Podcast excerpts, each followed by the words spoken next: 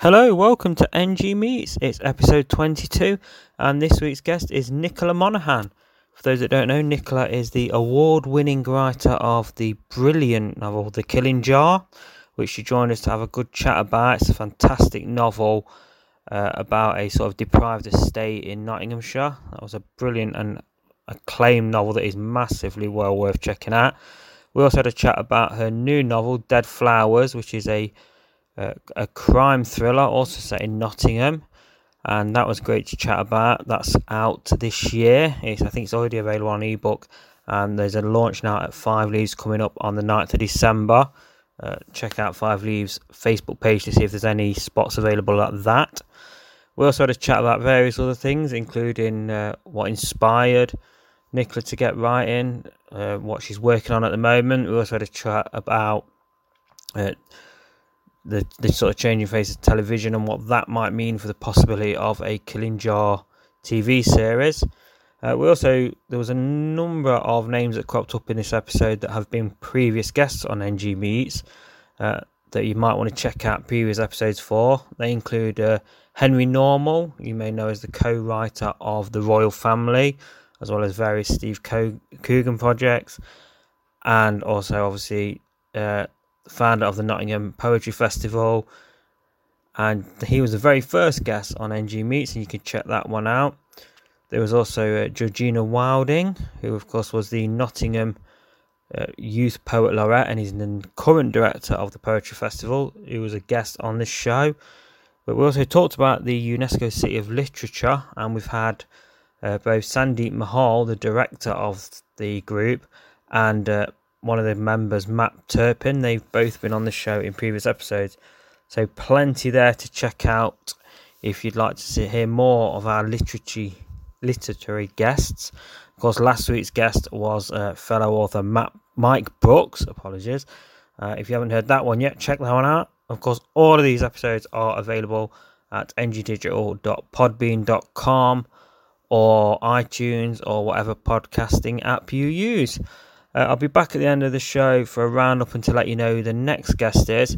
But for now, this is N G Meets Nicola Monaghan.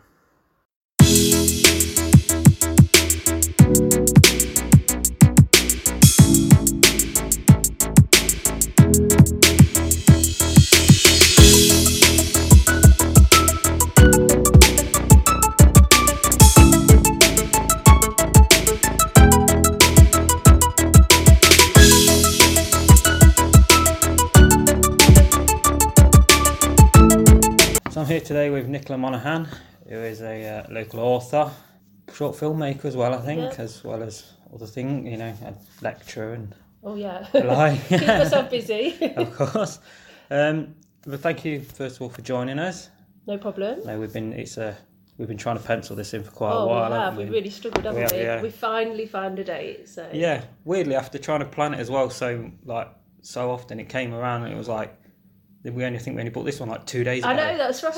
It was just finally the sort of planets finally aligned. Yeah, yeah, yeah, and, uh, exactly. Yeah. It's great to have you in. Thank you. Um, but, so Good I want to, to be here. Thank you. I um, thought we'd start by talking about your recent novel. So we'll okay. sort of start and work our way, maybe work our way back yeah. as a, in that way, um, which is Dead Flowers. That's I right. Believe, yeah. Which is just not worse. About a couple of months now. So. It was um, the ebook came out in September, so yeah. Yeah, yeah, excellent. And uh, it's it's a, that one's a crime. Yeah, that's novel, right. Which is it your first? Well, um, yes and no. I mean, when I wrote my very first novel, my plan for it was to be a crime novel. But when I sent it to an agent, he kind of said, "Well, yeah, we could sell it as crime, but I don't feel like that's quite right. I think it's actually more of a literary novel that has crime themes." So he sold it as a literary novel. I think my work tends to be on that boundary of what you might call literary fiction and what you might call crime fiction. Um, so it, you know, it veers over in each direction. But this is the first one that's kind of, I say, pure crime that's been published in that way. So yeah, excellent. And that's obviously it's that's a popular um, area yeah. of, of novel, but it's also in in the same sense. Makes it a very competitive area. There's a lot of crime novels oh, and yeah. that. So how do you go about sort of making your book something different, because it needs to, obviously you want to to appeal to the readers. Yeah, no, that was really important to me. I've always felt that, um, you know, it, it sort of, I love crime, I read the genre. I think it's a really broad church, and so you do get a real variety of stuff, from really kind of high concept thrillers like James Patterson's type stuff, right to quite complex, really, you know, more or less literary books like Tana French's. And I'm I'm somewhere that end, the Tana French end, I think, of, of the equation. Um, I guess, you know, the way that you always distinguish your book is by trying to make the characters different from what anyone's seen before. So I've got quite a flawed character. She's got, you know, she's got she's got loads of problems, um, but she's also quite likeable, I think. And she she carries the book. I think she's really important to the story. And she's a D N A analyst, but she she was in the police, so okay. She's got this background where she was in the police, and um, and so I've got this, you know, I've got quite a big backstory of hers, and also the mystery that happens. That you you know, it's not really a spoiler because it's on on the jacket, but she finds a body, and um, and that there's a connection between that the the, the body that she's found and her own life, which is, you know, that was quite important to me, I think, as well, just to try and make it quite an emotional story. Yeah. And obviously, you say um, the character is a D N A analyst, yes. Which is quite, because I think the book's set in Nottingham. That's it's right, sort of yeah. Around the centre. Yeah, that's Broadmarsh. Right. Yeah, area. Exactly. Just at the back of Broadmarsh, um, what used to be Narrow Marsh. Yes, yeah, yeah. Which is quite well, quite notorious yeah, place it was. If you yeah. look back, you know, any reading back through history. Oh God, yeah. No, that was one of the a... things that attracted me. Really, yeah. I'm fascinated by the history of that area. I mean, obviously, it was massive slums, and then the bit where I've set the book, it's kind of a little crescent of council houses.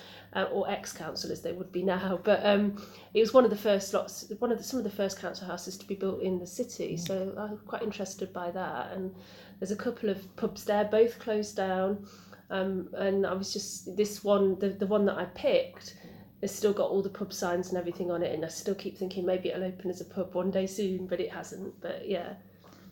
Excellent. Is that which... It's the Loggerheads. Loggerheads, yeah. Yeah. So I know there's one of the pubs down there, they just found a I think they found it's the Loggerheads. Can- was it the Loggerheads? Yeah, I knew one of them yeah, down there. No, they, it was it, quite... Yeah, you said it was a great, great live music venue. Yeah, that's right. But it really was. That's probably going back a good ten years now. They had maybe. Some dance music nights and things like that as well. It was really interesting. Yeah. And obviously they had a cave at the back and a yes. skittle alley and all sorts of really unusual things, which is one of the other things I really liked about it. But um, it that was interesting because... The day that my book came out, I thought, oh, I need some pictures of the Loggerheads for my blog. So I went down, took loads of pictures of the log- Loggerheads, posted them online. A few days later, the news comes out yeah. that there was actually a cannabis factory in the pub, which, you know, here's me taking all these photos. yeah. Could have had some interesting questions. Yeah, exactly. Excellent. Well, obviously, another int- with the D N A side of it as well, of course, is it's only sort of down the road, Leicester, where... The whole D N A, that's right, yeah. Um, I guess skill. I don't know if that's better. Science, the D N A science yeah, was sort of right. um, established and developed. Um, I can't remember. There was a T V show a couple of years back based around that's the whole. That's right. There was, yeah, yeah. The, the murder and the things that led to that. Um, but obviously, having a character that's a D N A analyst, D N A an- analyst, how much work goes into the research side of that? Because I imagine you, you know, you, you want to, you don't want anything that's going to stop the story. Yeah. At the same time, it's got to be real enough that people aren't going to be picking it apart. Absolutely. I mean, getting the science as accurate as possible was really important to me because I'm, you know, I'm a bit of a geek about these things, and I, I did science O levels. I did a maths degree, so you know that's my background. And when I read stuff in like Dan Brown's The Lost Symbol was really frustrating because the answer was. Sorry, spoiler alert, but the answer was two, and the, that was really obvious from about ten pages in, and in fact, okay. It upset my husband more than me, because when he was reading it, he was just shouting two at the book, and I and it was only when I read it later that I realised why. But um, yeah, and I hate that kind of thing. I think, you know, it feels like sloppy research when, when something like that happens in a book. So it was really important to me to try and get that as accurate as possible. So I'd, I've done all sorts of things, you know. Um, I met with a D N A um, a D N A scientist at Nottingham University, and I looked at lots of YouTube p- videos of people actually creating D N A profiles so that I actually saw exactly what they did, and downloaded manuals from forensic science courses where it took you through every stage yeah. of how to processed D N A. So I just, you know, and actually I had to cheat a little bit to even include that, because obviously that although they teach people that at university, a lot of the way that they actually analyse D N A is much more computerised now. They literally just use a, a microchip that tells them certain markers on the D N A. But because I put my character in a certain situation where she couldn't really go through official channels, it meant that I could show the whole process of that, creating that genetic profile. Excellent. That's quite like that, that, that you've you've used your story to tell it in a in yeah. a different way, yeah, and be able to, you know, delve a bit more into it. Yeah. Obviously D N A, because it's it's become a bit of a, you know, when you watch it on a lot of T V shows, especially the sort of American cop shows, it's this thing where they go D N A and then half an hour later they're smashing someone's door down, which, you know, everyone who's actually, you know, followed an in proper investigation or paid any attention to sort of D N A knows that it's not actually... No, it didn't work like that, I mean, no. I've, I don't know how much it's improved, but it, it, you know, it used to be quite a long... It's a long way process. Even now, because it goes to a commercial lab and it has to get into a queue. Now, in, you know, if you were to do it just back to front, you could probably get a D N A profile, the kind of stuff that the police use and that the police have in their database. You could probably get that in sort of like twelve to sixteen hours, but that's like literally the minimum. So yeah, you know, it's, it is really, really unrealistic. And actually what tends to happen is they're waiting quite a long time for D N A. Yeah, yeah. And, even, and even then it's generally... fractured samples, broken yeah. samples. It's not like a show where they put a D N A thing in and this face will yeah, sort of like yeah. slowly appear on the screen yeah. or, or a name will flash up. That all the three D projections. There's one show in particular, isn't there, that has that kind of thing, and it's like, yeah, right. Well, I guess that, you know, it's a balance, and I'm I'm sure not not to that degree, but there's an element even in when you're putting your book together that as much as you want to keep the science there, you've got to still be able to tell a story that exactly. moves forward. Yeah. And I've spoken to other authors in different areas, and they've said they've had elements where certain certain times they have had to cheat a little bit or yeah. adapt things a little bit, because otherwise your your story just becomes a scientific Absolutely. manual or bogged down. Yeah, I mean, and it's the same with the police procedures and stuff. So I've got a friend who's a police officer and who's also a crime writer, and there's a bunch of us, and she was, she's like our police consultant yeah. almost. She's great. But like one of the things she always says when any any of us ask her a question about the procedure, she's like, this is how it would work in real life, but at the end of the day, what suits your story? And if you want to twist how we do it to suit your story, if you've got an element of what really happens as part of it, that'll still feel believable. So that's, yeah. I think that's how, I think it's, you know, creating something that feels believable, even if you don't get absolutely everything right. Yeah, I mean, at the end of the day, people, you know, people want to be in stories about entertaining someone, yeah. but what you, but not putting it in a way that makes them stop and go, that doesn't seem right. Yeah, yeah, which people exactly. will. And I mean, I've heard people say, you know, even sort of on science shows where they have said the same thing, the science should never get in the way of the yeah. story, because ultimately yeah. but at the same time, you, as I say, you don't want you don't want anything that's going to pull people away from the story because it seems too far-fetched or just makes them or yeah, badly yeah. researched. I think, or something. I think what I've seen in a lot of books is the the investigating officer ringing up the D N A people and saying, I need, I need you to rush this through so that they get it in forty-eight hours. And that feels, it's not, it's actually not what would happen, but it feels much more realistic than, than what we kind of, you know, than, than than those programs where they, you know, put the D N A yeah. on a slide and put it in a machine and you see the person in yeah. front of you. It, it establishes that there is a way that this is meant to be yeah. meant to be done. Yeah, exactly. Yeah. Excellent. So um, you've, you've talked a little bit about the character, and obviously we don't want to give too much away, but sort of what's the what can you sort of say about the the story as it is without without giving too much away? Yeah. So um well, Sian, she's in her mid forties, and she inherits a pub building from her uncle, the Loggerheads building, obviously an imaginary version of the Loggerheads, and um she's been living there like a day. She's been moved in twenty-four hours. And she's been for a drink with her boyfriend at the pub, and she comes at another pub, um, a pitch from piano, in fact, oh, which yeah. is just up on, on the top of the cliff from there. And she walks home and walks into the house, and she's got a dog, and her dog's a retired police dog. And the dog's been scratching at the cellar door and been trying to get down there. So eventually she she decides as she gets in, oh, come on, let's go and have a look. And it's only when she gets down there that she realises and remembers that actually Elvis is, Elvis is the name of a dog, um, that his job in the police force was he was a cadaver dog, so he used to find dead bodies. And so, you know, I think you can probably guess what happens next.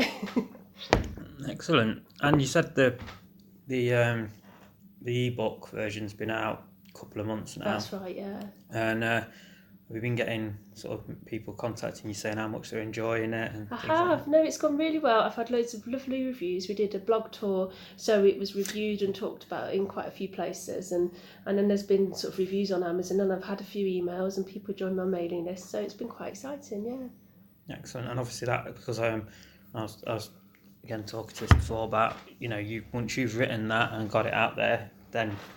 Because obviously, as, a, as an author, a lot of, you know, building your book is is your control, making it how you want, telling the story you want. But then once you've handed that over and you've done the edits and that, then you lose that control of it. And yeah. I guess that I guess that's kind of terrifying and exciting in equal yeah, measure. Yeah, no, it can be quite a scary moment. And, I, and I've had books that have gone out into the world and had a great reception, and others that haven't. And and it can be really, really kind of disappointing when they don't. But you know.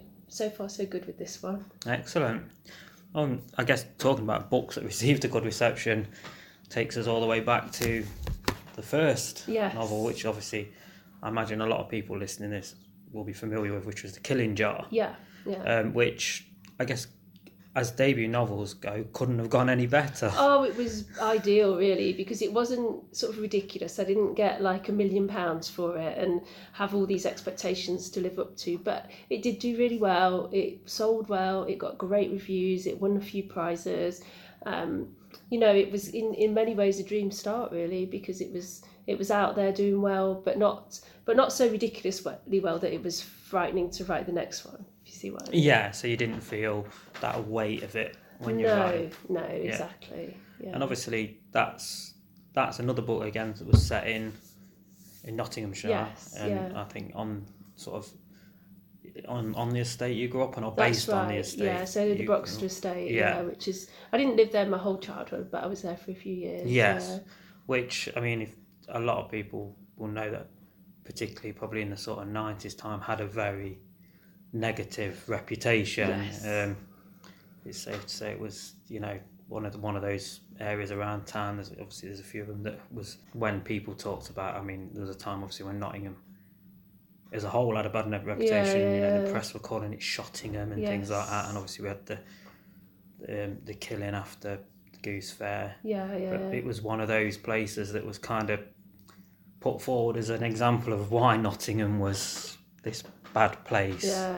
Well, it's very deprived, I think, and, and it was when I was there when I was little. But there was a sense of community when yeah. I was little. I think a lot of people had moved there from um, what was Saint Anne's.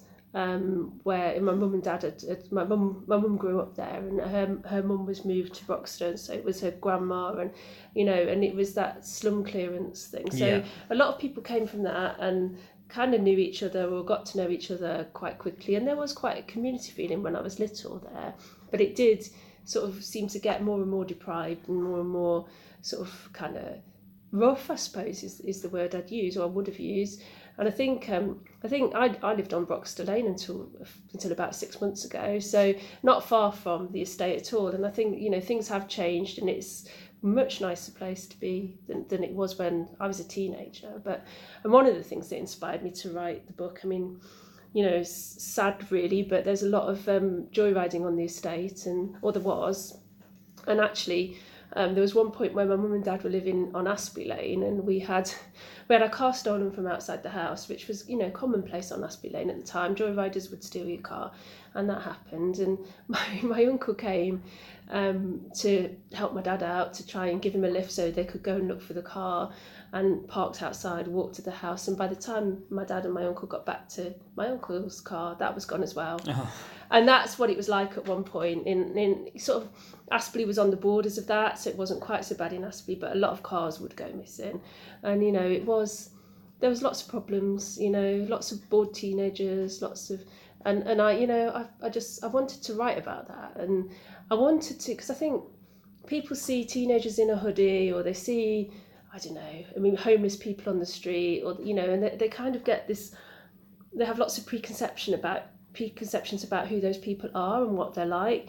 And so I wanted to kind of break that apart a little bit by having somebody who really is clearly very bright, who really has this, you know, rich interior life, and but who is living this really chaotic existence. Because my experience of people in those situations living those chaotic lives is they often are like, they often are that kind of person. Yeah. And a lot of the assumptions that people have about them are, are wrong, you know. So I just wanted to sort of humanise the situation, really. That was that was what was behind writing it. Yeah, and I think it definitely does that. I mean, I, I only read it probably a couple of years ago now. Yeah. And it, I think one of the one of the really good things about it, as you say, was it was about, a lot of it was about, you know, that it's the circumstances, yeah. the people, as you say, the people around you. The the main character, like, is clearly very bright, and even, um, you know, again, I don't want to give too much away, but even when she's in the world she's in, uh, because she's so bright, she becomes very good at yeah, yeah, in yeah, that no, world. That's right, that's right. Um, but yeah. but it, a lot of it is, you know, things, certain situations happen, and that leads to the next situation, exactly. And it also shows that how one. When you, if you're in, if you are stuck in that environment, you get pulled into that environment. How it, how it can, bar, how it can barrel, I don't know, they, you know, roll along and become, and just keep going, yeah, and going, yeah. And before you know it, when you might think, well, I'll just dip my toe in, or I'll just deal with it to deal with this situation. Exactly. Once you're in, something you're in, happens. You know, yeah. because, and but it, as you say, it doesn't try and glamorise it in any way. No. It doesn't try and. I don't think it tries, doesn't demonise the no. characters in any, in any, you know, there's no, which often you get, there's no sort of evil godfather type character. No, there, there are just people, many of whom are flawed, some of whom are unpleasant, yeah, you know, but again, a lot of them, they're, you know, there's a sort of look at why and what led them to be unpleasant. Yeah. Again, you know, family relationships, the, the environment, something...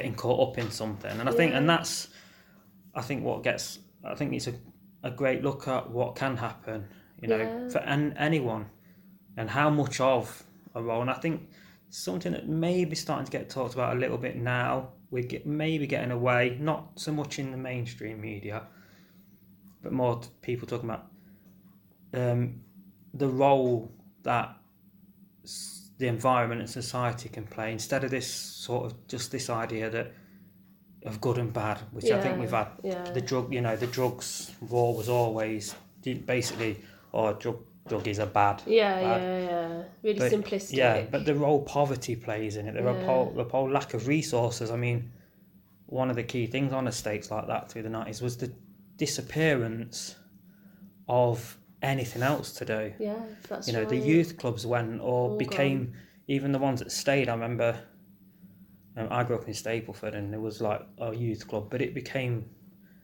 sort of underfunded and not looked mm. after, and it ended up just being a, a place gang people hung out at, yeah, effectively.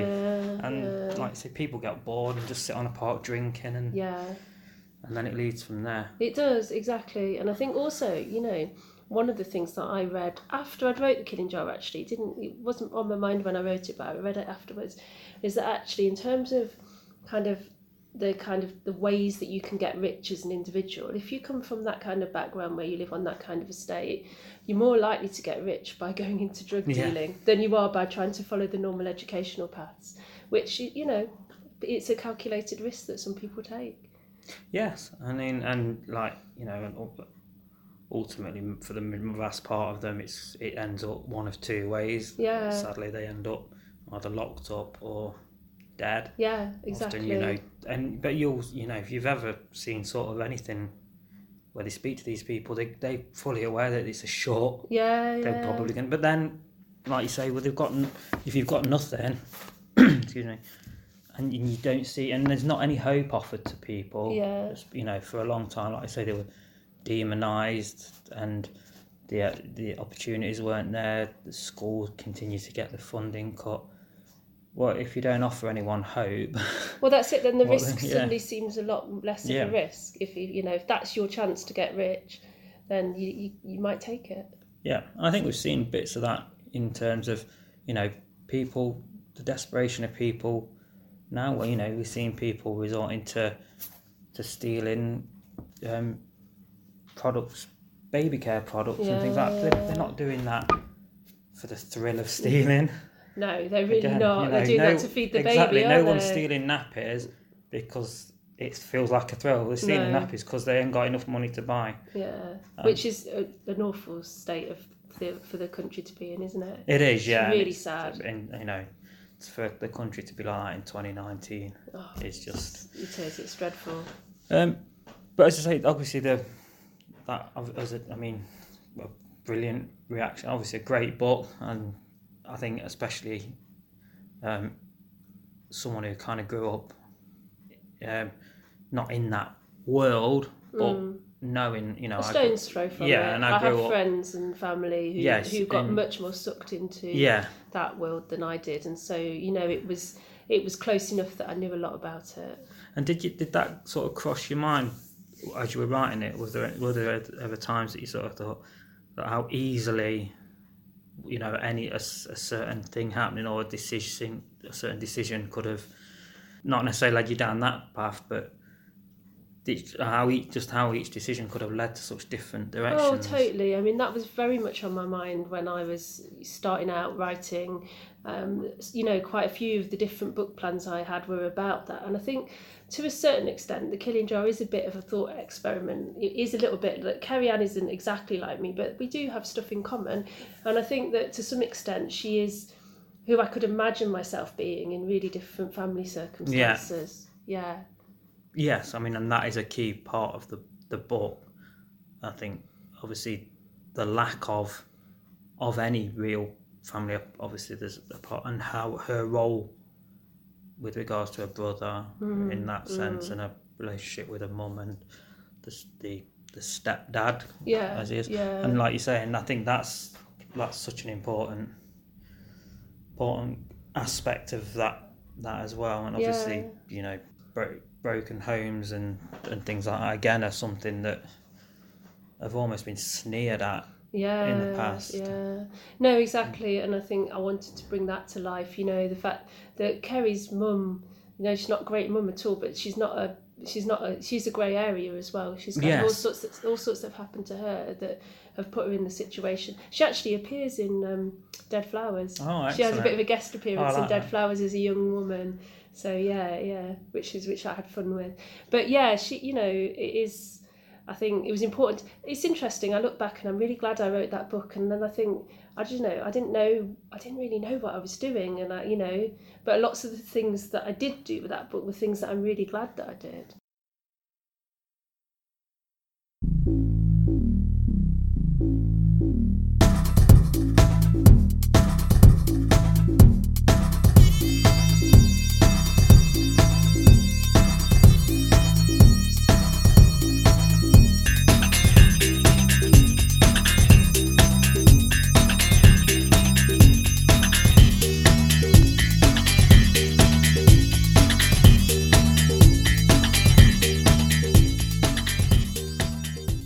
Moving back to, to Dead Flowers now, obviously, like you said, the, the e-book's out, and you've got a book launch event coming up. I have, yeah. Uh, next month, or yes. when people are listening to this, it'll probably be this month, yes. on the, on the ninth. Yeah. Um, at Five Leaves. That's right. Um, so what's the sort of plan for the event? Yeah. Uh, well, well, well, there'll be a bit of a reading, um, a few drinks, and just, you know, chance for people to buy the book and get it signed, really. And I think it starts at seven o'clock. And um, yeah, ninth of December at Five Leaves. Excellent. That's, I mean, I think I think you've you've worked quite a lot with obviously Five Leaves because yeah. they're, as well as the shop, they've obviously got a publishing. That's right. Yeah, um, I've published some books through them. Yeah. They are. I've, I've published a short story and then a short kind of a short self-contained book. And uh, they they're great. Five Leaves. The work. the work that they do, you know, and, and Ross, and he's involved in all sorts of things, yeah. so he, obviously he's been involved in local literature festivals, but he works with us at De Montfort as well. We yeah. do a writing festival at De Montfort every March that Ross is involved with, so yeah, he, he does so much for local writers, it's fantastic. He does, and I mean, I was, I was talking a while, on an episode a couple of weeks back about the fact of of the actual the shop, Five Leaves bookstore, you know, great shop, but the fact that it when it opened, I think it was the first independent bookstore in the U K in like a decade. Really? Yeah, that's know, really because, interesting. Because, you know, it was, and it was at a time when we were being told the book was dead. It was, yeah, you know, obviously yeah. the bookshop especially was dead, but we were, you know, e-books were on the rise mm-hmm. and books was struggling. Obviously, Amazon was hoovering up the the yeah. purchasing market. Um, so it was, I mean, it was, that was a big move. And yeah, I mean, definitely. It's fantastic. Obviously, it's multi-award winning and just such a beautiful little it's wonderful shop, isn't it and it's such really good a great collection, you know, yeah, because it's an eclectic books. collection yeah. of books, and it's very much kind of, you know, themed around stuff that you wouldn't find in you you wouldn't find the same books in Waterstones, which is why I think it is successful, because you know you can go there, get quite niche things, and you know you can go there and get pretty much everything by local authors, which is really cool. Yeah, and obviously like you said, he's involved in so many things. They have so many uh, great events on there, yeah. you know, be it poetry, book event. I think they do um, a club, book club event there. Yeah, yeah. So that so that'll be a exciting event, and uh, yeah, I think anyone that wants to go to probably best to go on the the Five Leaves uh, Facebook page and yeah, get your name down, because it's it's quite a small. It's quite a small venue, so it does get booked up. So you need to email them and book a place. Yeah. Excellent. Um, I was sort of when I was looking at.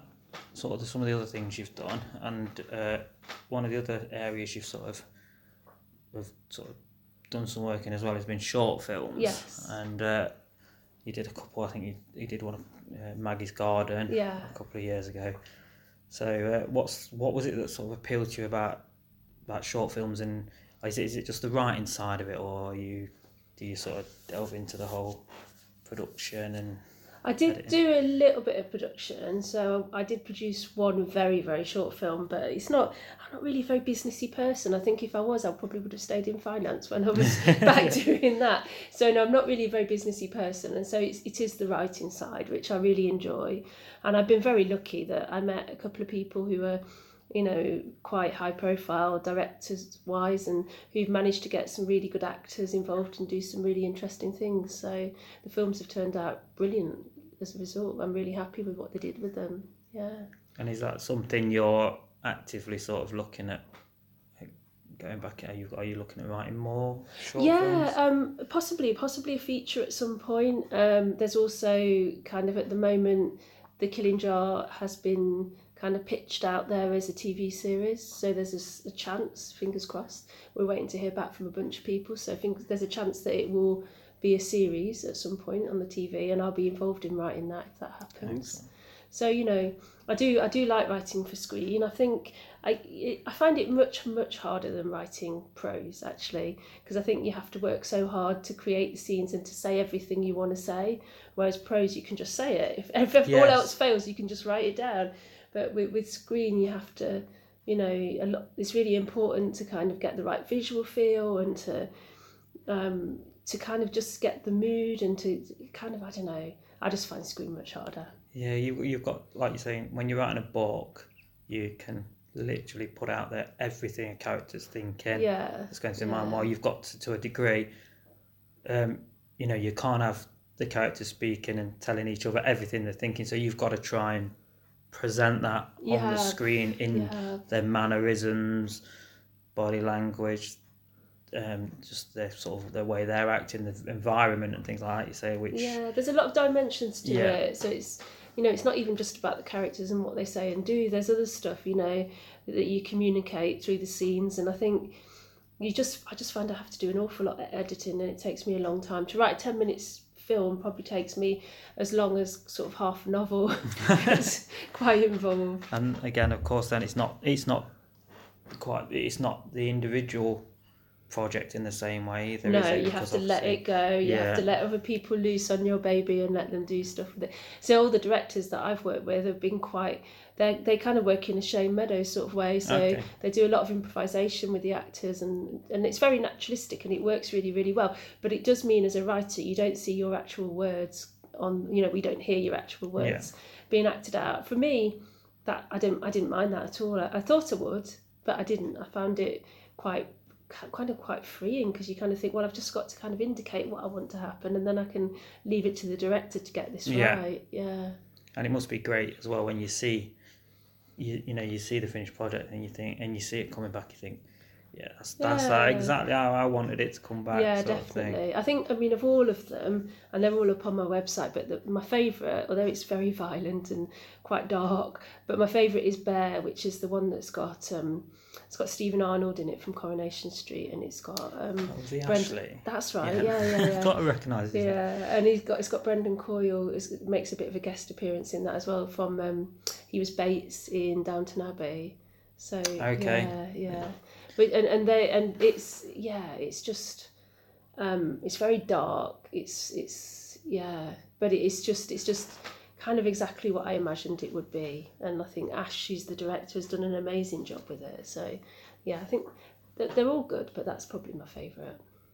Excellent. And does it give you a I guess an opportunity as well to to maybe try different things in terms of styles of writing and Yeah, it does. Uh, you know, you have to write differently for screen, otherwise it doesn't work. So it does, and I think, uh, but it also feeds into your novel writing. So I think, you know, all of that immediacy and character stuff that you do when you're writing for screen, that strengthens your actual prose writing as well. So yeah. they do feed off each other a bit. So are you are you a writer that, when you're writing, because obviously some writers all methodically plan out every step of the way, and then there's others that will have a sort of outline but will allow the story to to grow and maybe twist and turn in ways that they don't know until yeah they're writing it. So so how how would you describe your method in that well sense? I mean, I do outline. um I'm not kind of I can't just like sit down and write and hope it's all going to work out, because that doesn't work for me, because I just get too scared. yeah. I get to a point and I think, oh my god, I don't know what I'm writing next, this is really scary. So I do have an outline, but what I do try to do with that is to try and make it so that I see it as a blueprint, so that it, it can change if if, it's, yeah. if it turns out that something is better and I come up with a better idea, then it can change as much as I want it to, um, so that it doesn't feel like I'm kind of being restricted by the plan. So that that really helps. And yeah, I like I need to have a plan, because I need to know that there's a route to the end, but I don't always take that route. I often take a different route. I guess having that route makes them other routes possible. Yeah, exactly. It, it's, it must be it's interesting as well, say, when you've got, say, a, a character... Um, You, a, a sort of key focal character, um, sort of watching, because they obviously develop. You, you'll have an idea for the character, I'm sure you'll have planned the character out, and you'll know. But even so, over time, they must develop in ways that even you don't necessarily um, imagine or expect yeah, as the story grows. Absolutely, they do. I think I think that's really true, and I think. Like you can kind of, I mean, you sit down and I, I can't really do stuff like character profiles until I've written a bit. So I have to have written a few chapters before I can even attempt character profiles. And then even then, you know, you can write a C V for your character, or you can ask, answer a questionnaire for them. But actually, you only really find out about them from the writing. So that gives you a sense of, you know, you can decide simple things like what their hair colour is, what their eye yeah. colour is, what kind of education they've had. You know, you can decide that stuff. But at the end of the day, they reveal themselves to you as you write, so things change all the time. Yeah, because I guess you can have scenarios where you might you might have known you're going to have a scenario, and at the beginning I had an idea of how that character would react in that scenario, but as you've gone through, you might think, actually, where this character actually is now, they wouldn't necessarily, they wouldn't act exactly that way that I thought they would. Yeah. You know, they yeah. they would um, they might act slightly differently because they've developed yeah, in a certain totally. way, or that, you know, situations have developed in ways that have altered, because, you know, at the beginning you, you've probably your characters, I guess, if you've got an idea of how your character is, but not necessarily how they may develop, change as they react to different scenarios. Absolutely. And I think also, you know, you have to bear in mind that, you know, you can you can decide what your plot's going to be right from the beginning, and a lot of people do, and I've done it myself. But if you then make that too rigid, so you're not prepared to kind of flex, then you're going to push your character through this plot almost against their will, yeah. whether it whether it's what they would do or not. And so that's one of the things that often changes the story. You get to a point and you think, oh, that seemed really good when I wrote it on the outline, but actually she wouldn't do that. Yeah. And so then everything changes. Yeah, and again, like, you know, we talked earlier about not being pulled out of the story by sort of outlandish science and things like that. Again, you you don't want to be pulled out of the story, because you're reading it and you suddenly think, that is really weird for that character that I've just Absolutely. spent two hundred pages sort of connecting with, that is really weird to the character yeah. I've come to know. Yeah, yeah. And, and it, I've seen it. I've read books where it's happened. Like yeah, I say, yeah, yeah. You know, most people obviously, if they've had a book published, they're in a, you know, they they've understood that. But it is again, it's you want you're following that character during that. You know, a great story's only a great story if it's got a great cast. Yeah, I think that's really true. But for me, it's all about the character. So a lot of the planning I do is about characters and character arcs rather than kind of plot points and chapters. I don't really have a yeah. chapter plan. I've done that in the past, and it works to an extent. But for me, if I know the characters really well, then the story inf- unfolds. Yeah, excellent. And with regards to Dead Flowers, have you got um, sort of other ideas of, obviously, I, without spoiling things again, it's, it's so difficult. I, you know, we want, you want people to read this and not yeah, yeah, spoil yeah. it. But other ideas of where you might go with this world? Yeah, so definitely. I'm working on a second one. Yeah. So I'm partway through writing that at the moment, and that is still with Sian. And um, gosh, what can I say that won't be spoilery? Yeah, um, she's she's she's work she's working with D N A still, and she's investigating cases. And a young girl comes into her office, and basically there's been a big appeal on the T V the night before for a, a, a girl who went missing like twenty years ago, okay. more or less.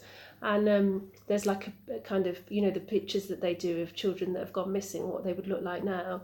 And this girl's seen this picture of what, what this little girl, her name is um, Courtney, what Courtney would look like now. And she's just, she's just, it's, it looks like her. Ah. And so she, she kind of... Um, she goes to see Sian and asks her to, because she knows Sian works with D N A, she's come across her, and she asks her to investigate to find out if she is this little girl. Excellent, excellent. I like. So, and that's obviously you're, you're working on that now. Yes. I don't think we'll, we're not well, I don't anything. know how it ends yet, so I can't no, spoil, too, we don't spoil want too much. To give any more than no. um, that away. I think that's certainly um, enough of a tease for it to definitely yeah. grab people's attention. I'm sure there'll be plenty of people eagerly waiting that once they've finished. I hope so. I read the first yeah. one. Me too. So. Once I've read it. yeah. so, um, sort of moving away as well. You've um, one of the things you talked about, or I know you you did you've done some bits and pieces with Broadway. Yes. Um, and you talked one of the things you talked about or mentioned before was in some of the interviews you did there with. Yeah. Uh, people that you, you describe as your heroes. Yes, that's right. Um, now, I'm almost certainly going to get this wrong. um, but one of them was uh, Chuck Palahniuk. Palahniuk. That's right. I think you say it Palahniuk. I'm not Palahniuk, exactly sure. Who, though. Yeah. Um, for people that don't know, probably best known for writing Fight Club. Yeah. Uh, as well as... Uh, numerous other books. I've complete. I've read one of them. I can't remember. It was Choke or something like oh, that. Oh yeah, yeah, yeah. Um, yeah. um, and also Irvin Walsh. That's obviously right. People will know from yeah. uh, Trainspotting, uh, Porno. I think was another yeah, one of that's his. Right. But yeah. um, that must have been pretty incredible. It was. It was fantastic, and they were both such nice blokes, and um, and like yeah, we're very, very kind of. Um, accommodating to my questions, even the cheeky questions that I asked. um, so that was nice, and and yeah, you know, it was. Um, it's the kind of thing that you dream of doing when you start out. I mean, it's not why I want to be a writer. Why I wanted to be a writer, I wanted to be a writer because I love books and because I found that, like, you know, I was driven to write. But you know, it is one of the big. It's one of the big bonuses. Yeah. Yeah, and obviously they're both massively influential yeah. and inspiring, but with very unique styles of writing. That's right, obviously yeah. Irvin Walsh in, yeah. in particular. Well, he, you know, he's obviously the dialect stuff, which I'm quite into. My yeah. first novel was yes. written in dialect. Um, so that's part of, you know, what I love about what... Because I think, you know, there's too much on the page that is this standard B B C English, and there's nothing wrong with that. But it's not how most people speak, and so it's not very representative. So I think, you know, I'm I'm really keen on getting some dialect on, on the page. Um, and then Chuck Palahniuk, he's much more kind of minimalist, but really kind of, really dark, but, yeah. but really kind of like sparky and, and kind of just full of ideas. His books are really full of ideas. So, yeah. Interesting you mentioned the dialect there, because I loved the dialect from... The Killing Jar. Yeah. Obviously, and a large part of that obviously is because it's I got born and raised in Nottingham. Yeah, yeah, growing yeah. up in it, I, same as I love the mention of locations. Yeah. But I'm wondering, have you had, have you spoken to many people from outside, and how what they how did they take to the dialect and well, the, yeah you know. Most people like it. So I mean, obviously some people find it difficult to get into it, and then I think what a lot of people say is that it's difficult at first and then you get into a rhythm of it. But you know, from inside and outside the city, I've mostly had positive responses to it. You know, interestingly, of all the people, one of my brothers was like, oh no, I, I struggled with the dialect. so, so that was funny. But um you know, yeah, it's it's it's one of those, not everyone likes it, and one of some of the advice I had along the way was to lose the dialect and write it in more non into more standard English, with more Roddy Doyle style, where you change the odd word. But you know, my that wasn't what I wanted to do, yeah. so I didn't do it. I think that would have would have took a lot of heart out of the story, yeah. because I think that was part of one of the reasons it was so um, intense and immediate and relatable, yeah. because you felt like you were actually in in the world, yeah. in Kerry Ann's world. Well, if they had have all been, like you say, standard English, it would have been like, well, it doesn't sound like her telling. Well, no, that's This doesn't it. sound like her story. No. This sounds like someone writing about her story. Exactly. While it felt like you were in this The way that you know, I kind world. of saw it was that it was almost as if she had... say, gone to the rainforest, maybe, we we don't know. But it was like she had kind of, she'd come, she she was somewhere that was away from all of that, and she was telling someone her story. You know, it could have been prison, equally. Yep. But, you know, she was somewhere and she was telling someone her whole story. Yeah. And, and that's the way that I saw it. And so for that, it had to be in her voice, yeah. Yeah, and I think, and it, as, you know, there's, like you say, there's so many people write in the the standard style, and that's fine, and it doesn't take away from the story. But this gave that that st- the, like that story the real feel, yeah, of someone's tale of pretty bleak yeah, time, and, and I think that it added to the intensity, and it added to the, for me personally, and I'd, again, probably a part of that is because, you know, it made it even more relatable to me, because yeah. I felt like I was, I knew those streets. I felt yeah. like I, you know, I'm, I was, I was reading it on the way to work and things like that. And yeah. I'm kind of thinking, well, I could have walked that way, to yeah. this sort of thing. And, and, but even outside of it, I think, even if you're not from around here, it still made it feel like, I, I almost brought it down to street level. Yeah. It felt like you were on that those streets with those characters. While I think if you take that dialect out, you'd feel more maybe like you were watching them. Yeah, I think that's true. From I an think outsider's it, point of view. It, it, it adds a bit of distance, doesn't it? If it's yeah. not, if it's not really her voice, it adds a bit of distance. And I think, you know, it was just, it, as much as I had that advice, and it wasn't even from one person, it was from a couple of people, I knew in my heart that that was the way I wanted to tell that story. And, you know, it's interesting because I do sometimes get people say, um, people from from Broxtowe, and they're like, you know, that's not just Nottingham dialect, that's very specifically Broxtowe dialect. So they recognise little things yeah. that they've only heard people from Broxtowe say, which was really interesting. And it is a, it's quite a strange dialect anyway, Nottingham, because oh, yeah. it's kind of a bit from... bits of it that, of course, almost Yorkshire, yeah, and yeah, bits yeah. from... we. being where we are, obviously, so centre, it kind of comes from all over and then gets it, it twist. And it a lot of time you see things about it. It's one of the most difficult to for, to impersonate. Sort it of thing. Is. As I mean, anyone you know, that's watched a Robin Hood film. Whenever I see anything that's set in Nottingham, I'm always like, oh no, what's the dialect going to be like? And then, like, when it's good, it's just like, oh, that's brilliant, because normally it's kind of a couple of junctions up on the motorway, isn't it? And yes. Yeah, no, but it's interesting what you say about recognising the streets and the people, because that's how I felt when I first read Alan Silito. Yeah. When I was when I was a teenager and I first came across Saturday Night, Sunday Morning, and that's exactly how I felt, and it was just such a welcome relief compared to, I mean, I lo- always loved books, and I didn't mind that I was reading a lot about middle class lives and about London and about other places, but it was a real relief, to, a, a real kind of, feels like coming home, doesn't it, when you read a book that's yeah. really set where you are, where you're from. Yeah, and you, you can read it and you go, oh, I, you know, I knew that character, you know, yeah. not not the exact character, but yeah. I knew. I see, you know, everyone knew the sort of, probably your parents, your dad, whatever, was, you know, the guy that went to the pub on a, oh, yeah, at the yeah, end no, of the week. Not so much my dad, but certainly things. uncles. When yeah. I read Arthur Seaton, I thought, oh, he could be one of my uncles, yeah. easily.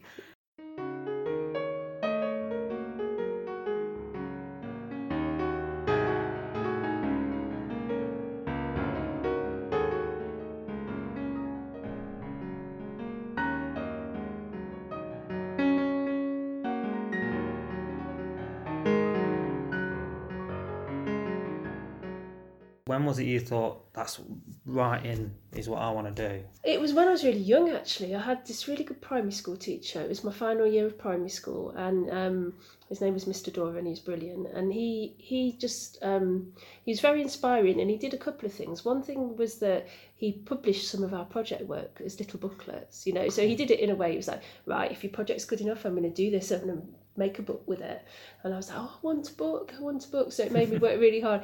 And there was partly that, um, but then also he kind of, he, he got us to write stories. And I actually wrote, you know, it's very interesting. I kind of knew which, what kind of writer I was even there. And I wrote a, a short, a crime short story, which he read out to the class. And at the end of it, um, like all my friends were like, that's brilliant, that's really, really good. And I really wanted to sort of hear more of it and all of this stuff. So I was like, yeah, that was it then. Like literally that day, you know, that, that moment, I was like, right, that's it, I'm going to be a writer.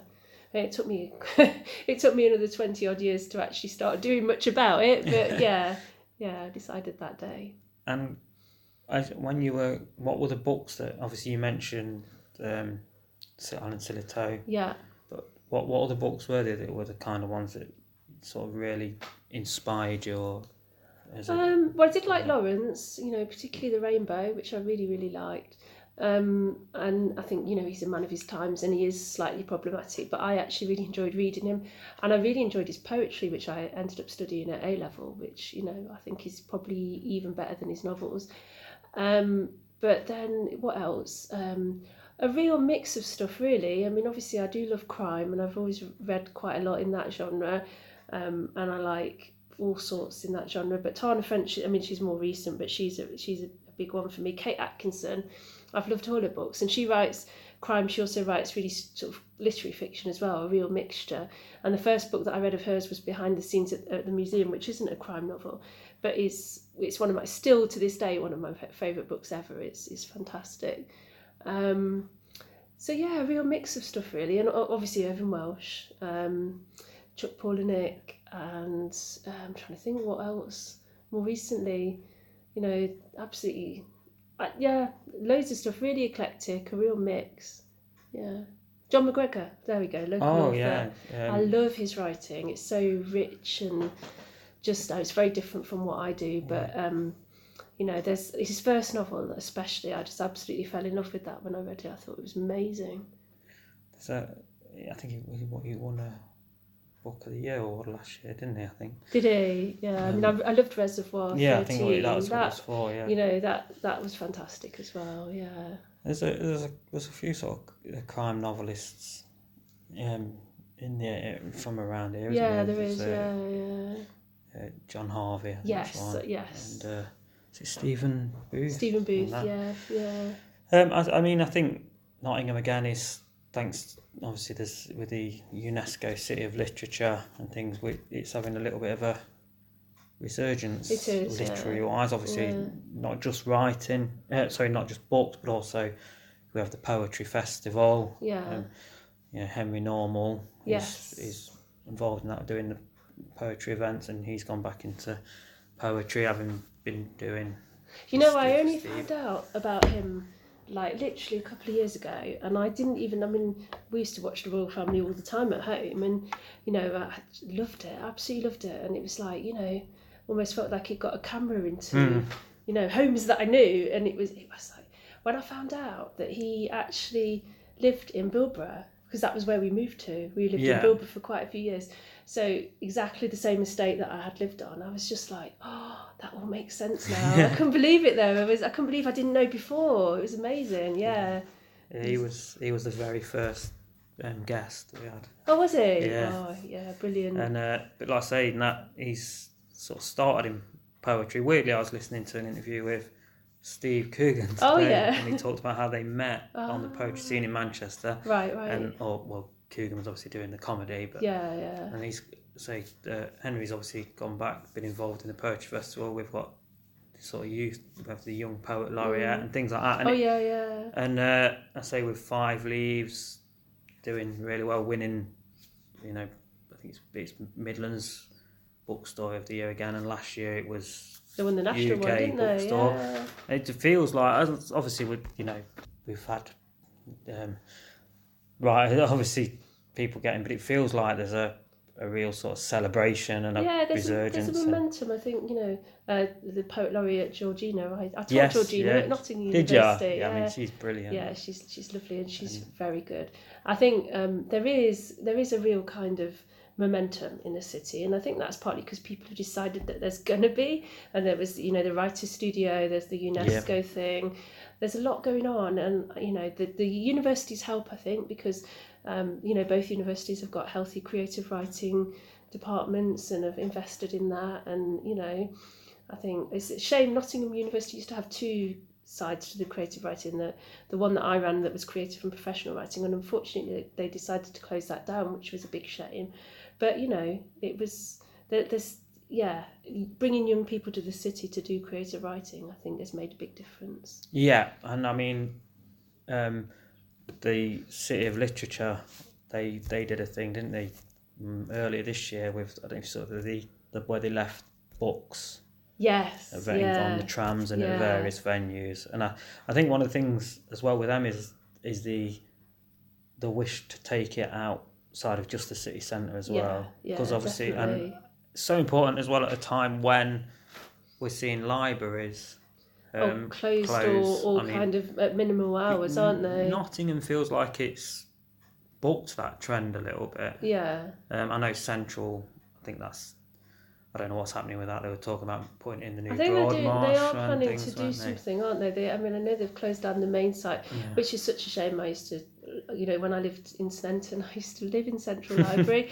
Yeah, I used to be there all the time, you know, using the computers, eating in the cafe. Yeah. It, it was like a little community centre, yeah, and it's, it's a real shame. Going there a lot when I worked in the city. Yeah, but, I mean, yeah. And I live out um, Chilwell way. Right. And Beeston, they've had that, their library's been all, you know, refurbed and done yeah, up, and it's yeah. lovely there now. They've got a, a really nice bit at the back which is dedicated to local oh, that's good. literature. I mean, yeah. I used to actually use that, the library, for the recordings before we right. moved here, mainly because it's more centralised, yeah, it's a yeah, bit, and yeah. available in the evening. But yeah, but it, so it does feel to a degree like Nottingham.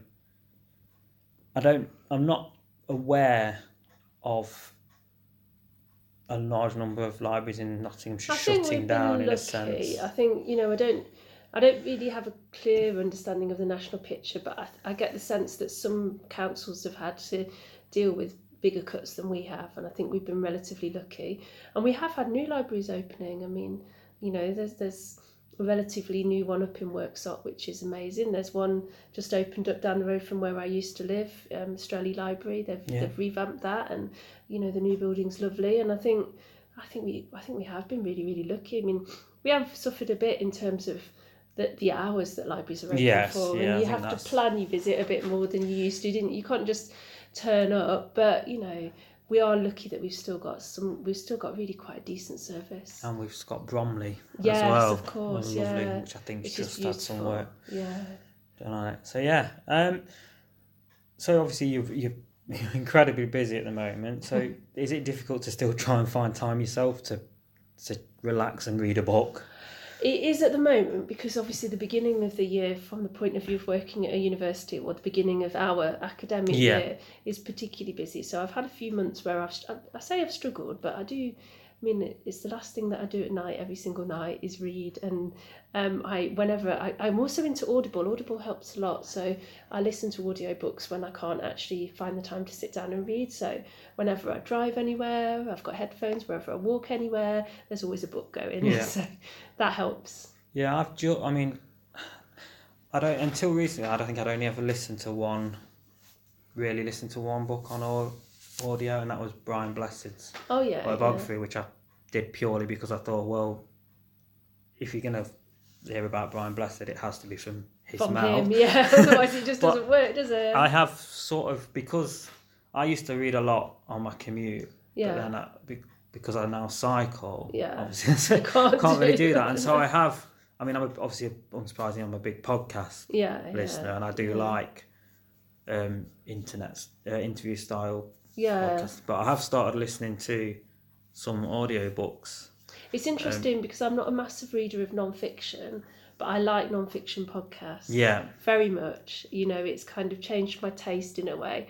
And it's stuff that I probably wouldn't have picked up as a book that I've take that I've had on audio. Yeah. Yeah. But yeah. The the issue I problem I have with audiobooks is because I'm listening to them while I'm out, out and about. Mm. I've, I'll can sometimes find that I can get I'm not obviously in, in, you're not in them in the same way as if you're hold, no, holding that book. So I'll suddenly true. I'll be like travelling home and they'll say something and I'll be like, oh, what what was just happening? I zoned out. Yeah, yeah I've, I think I've just missed fifteen. I mean, I'm. Oh, you know, and because you, you kind of, when you're listening to an audiobook, your eyes are free. And if you're a bit of a reader, you can find yourself picking up something and reading it yeah. while you've got your audiobook playing and then yeah. losing track of the audio completely, can't you? I've yeah. done that. Well, yeah. One of the reasons I stopped using ebooks yeah. so much was because I had it on my phone, yeah. the Kindle app, yeah. but. The trouble is, is that everything else is also on my phone, yeah. so including it's, it's, say, all popping up Facebook and yeah. things. And, and like you say, your phone is just full of notifications. Yeah. So I'll be reading a notification. I'll just check that. Yeah. Fifteen minutes later, I'm going back to the book. And it's like exactly. What, I can't remember what was that. Yeah, I do have. I do have like a, a an ebook reader, so I, I can. I do read on. I don't. I, I I still really like my books, yeah. my proper books. But sometimes it's useful because it's useful for commuting. It's useful for going on holiday. Yeah. You know, it's it's useful. I, I just read both, but there are some books that I definitely will always order in in, in hardback. Actually, certain type certain types I'll order in hardback, and you know, there's some that I just want I want the actual real copies. Yeah. Yeah. Some you just like to look at, see on, be able to see on your bookshelf. I yeah, know there's a little yeah. bit of I think there's a little bit of showing off about that in a oh, sense. You've got but, to have a bookshelf there, yeah. haven't you? Because you you know it just gives you something to. Just randomly it starts raining one afternoon and you're stuck in the house and you're thinking, what should I do? And it, it, there's loads to do. I find that part of because I've got such, at the minute, I've got like, a pile to do, to read lists. Yeah, yeah. Massive. And it, I have to be careful because sometimes I'll see like a book that I want to get onto next and it can almost take away yeah, from yeah. the one you're reading because you're thinking, I just need to get I mean, I'm reading at the minute um, the... the latest of Philip Pullman's oh yeah yeah book, um, from the His Dark Materials yeah. but it's from the new trilogy which I can't read on the commute because it's about this you know yeah, it's massive yeah, book yeah. but yeah but I've got it's because I'm I'm a terrible well I'm not gonna say terrible I'm actually quite happy about it but I, I, I love it I love going to like the Oxfam book shop yeah, and yeah. I'll just come out with piles of books and even though I'll go in I go I'm not going to buy anything because I've already got yeah. enough books to last me the yeah. rest of the year and then I'll come out with like a one of those like bag for life same here yeah. exactly the same I'm awful you can't let me loose in a bookshop or a stationer's it's just yeah yeah but you know I've got a really big to be read pile I think for me with the e-readers that can be a bit of a problem in that I've got a lot of stuff on my I've got Kindle and I've got a lot of stuff on it and when I kind of I sometimes pick it up to read and then I think oh what's in my library mm. and then I find that I've abandoned one book not deliberately and started reading something else and I'm not getting to the end of anything so that that can be a yeah in actual fact if you've got one paper book that you take with you on your commute you're going to read it aren't yeah you? You yeah know? It is you it's it's ups and downs like this. I mean when you're going on holiday it can be great to have yeah, an e-reader yeah. because you can take enough books for the for the whole for the duration journey and the holiday and without having take, to take yeah, an extra exactly, suitcase exactly um but like you say but then there are other times and on, again you know if you're traveling on a on public transport Uh, if, you know, I used to use the tram a lot yeah. and they get busy and the, to, to be able to stand there and try and hold a, read a book is yeah, it's hard. Not, you know, almost impossible while it's a lot easier if you've just got a small got device. Yeah. So you've, um, well, I'll sort of wrap things up okay. fairly soon. Um, but you mentioned, as you say, obviously we mentioned a little bit about what you're working on at the minute. Yeah. You, uh, the second second book. the sequel to Dead Flowers, yeah, I guess. Yeah. And uh, is there any other sort of projects on the go at the moment, or is it all focused on that? It's pretty much focused on that at the moment. I have I have loads of ideas of things that I want to write. Um, Sian books, Sian Lovey's the character in Dead Flowers, some more for her, but also stuff outside of that. Um, and, and then the, the big thing, if it comes off and if we get commissioned, is the T V series for The Killing Jar. So that's, I'm keeping my fingers well and truly crossed and my toes for for that one, because I'd love to write that. That's going to be interesting. That would, I think, I feel that would be a good time for that as well. Yeah, I think how, the time is right. I think, I'd say perhaps Shane Meadows' work changed the attitude to that kind of programme. Had it been done, if something like The Killing Jar prior to Shane Meadows to This Is England, yeah, I think would have not necessarily been treated in the right, adapted true. in the right way. Yeah, because I think that's true. I think, you know, certainly when I first started to put it out as a treatment, which was before This Is England, um, yeah, it was it was an odd one, because I got a lot of people saying, "Oh no, it wouldn't be, it wouldn't work for T V." And I think attitudes have changed about what works for T V and what's appropriate and allowable on T V programmes. And I think Shane does have, has had a lot to do with yeah, that. Yeah, I think, and obviously the, the the way telly's changed as well, obviously, in terms of the way we consume television, yeah, the streaming, the, what the you know the binging and things like yeah. that that we that, and and in just the sort of we've. It's become more of a case now as well, where you can have a um, a sort of series around an ongoing storyline. Yeah. While if you go back, even shows I loved in the nineties, almost all of them, while they may have had a sort of an arc towards a finale, mm. they were still generally could be watched as, say the X-Files. Yeah, yeah, yeah. Most of the time they could be watched as, as a self-contained yeah, episode. That's true. Yeah. While now, you know, largely, I guess, largely thanks to things like um, Sopranos. Yeah, and Sopranos was one of the early ones, wasn't like it? Yeah. yeah, we do have this now that we can have sort of a, a, something where it's a self-contained story over a, a number or a short yeah. number of episodes. You know, even this year we see, and we're saying we're seeing things like Good Omens yes, and yeah.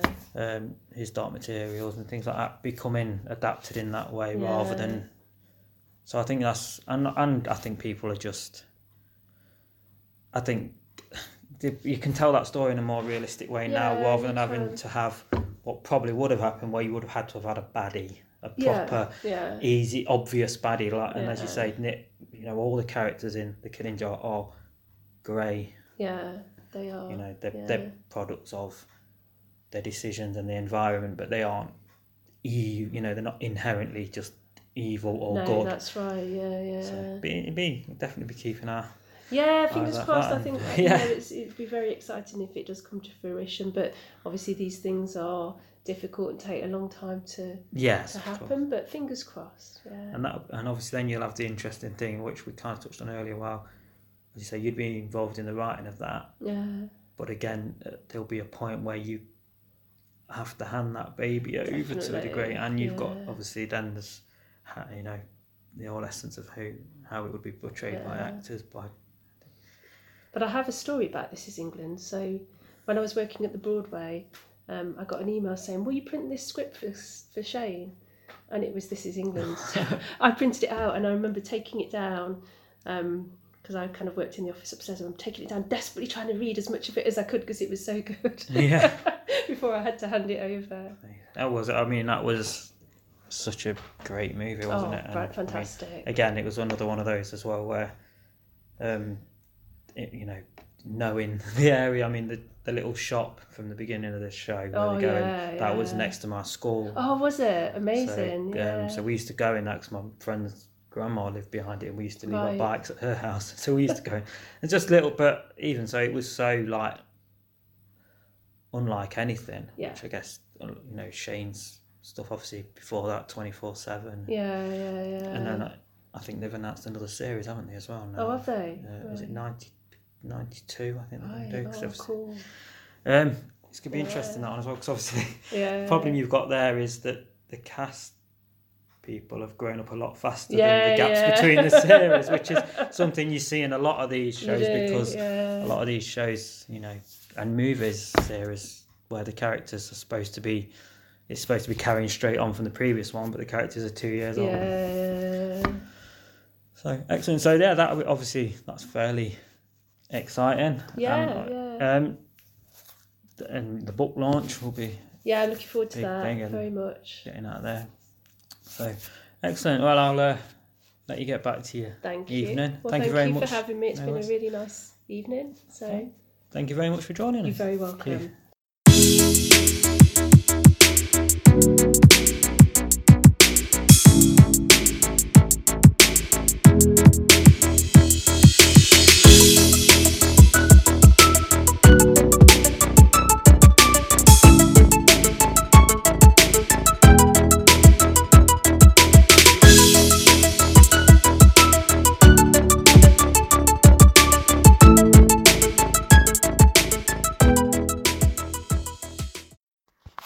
So there you go. Thank you very much to Nicola Monaghan for joining us, and thank you all for listening. Hopefully you enjoyed that as much as we enjoyed recording it. Uh, if you want to know more about what Nicola's up to, you can find her website at nicola monaghan dot com, and you can follow her on Twitter at Nicola Novelist. As we mentioned in the episode, she's got a book launch event for her latest novel, Dead Flowers.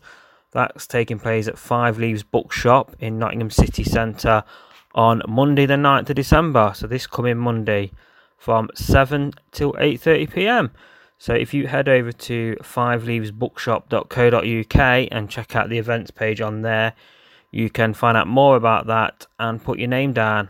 Uh, that's going to be a brilliant event. Probably going to fill up, so I'd get over to it as quick as you can. As ever, a thanks goes out to Sobar on Friar Lane for hosting the podcast and allowing us to record there.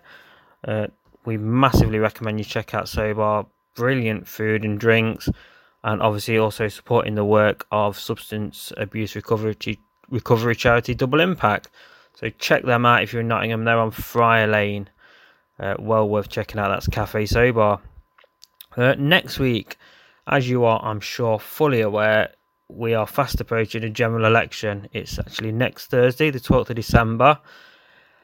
And you may be wondering what's going on. It's a snap election. It's apparently to break the deadlock, deadlock for Brexit. And it has quite frankly been shambolic in every sense of the word. But in order to make a bit more sense of it and to see what might be coming next, I sat down with uh, former Evolve Politics editor Matt Turner to have a chat about uh, about the election, what's happening, think all things Brexit, and much, much more. Uh, that was a great chat. I'm sure you're going to really enjoy it. Um, I will point out the fact that Matt, you know, is a uh, a Labour supporter, a Jeremy Corbyn supporter, uh, as am I. So that gives you a feel of the discussion, maybe, if you want to decide whether or not to listen. Uh, in the meantime, if you want to check out any of our other podcasts, you can do so at n g digital dot podbean dot com or on iTunes, Podcast Addict, or wherever ever you get your podcasts. And as always, you can follow us on Twitter at n g digital u k or find us on Facebook at facebook dot com forward slash n g digital. So that's all for this week. We'll be back next week with Matt Turner to have a chat about the upcoming general election. There's an other couple of shows in the pipeline. There's maybe one special show that we're going to be releasing uh, in the next week or so if we can get that sorted. Keep your eyes out on all our social media for news on that. In the meantime, thanks again for listening, and we will see you soon.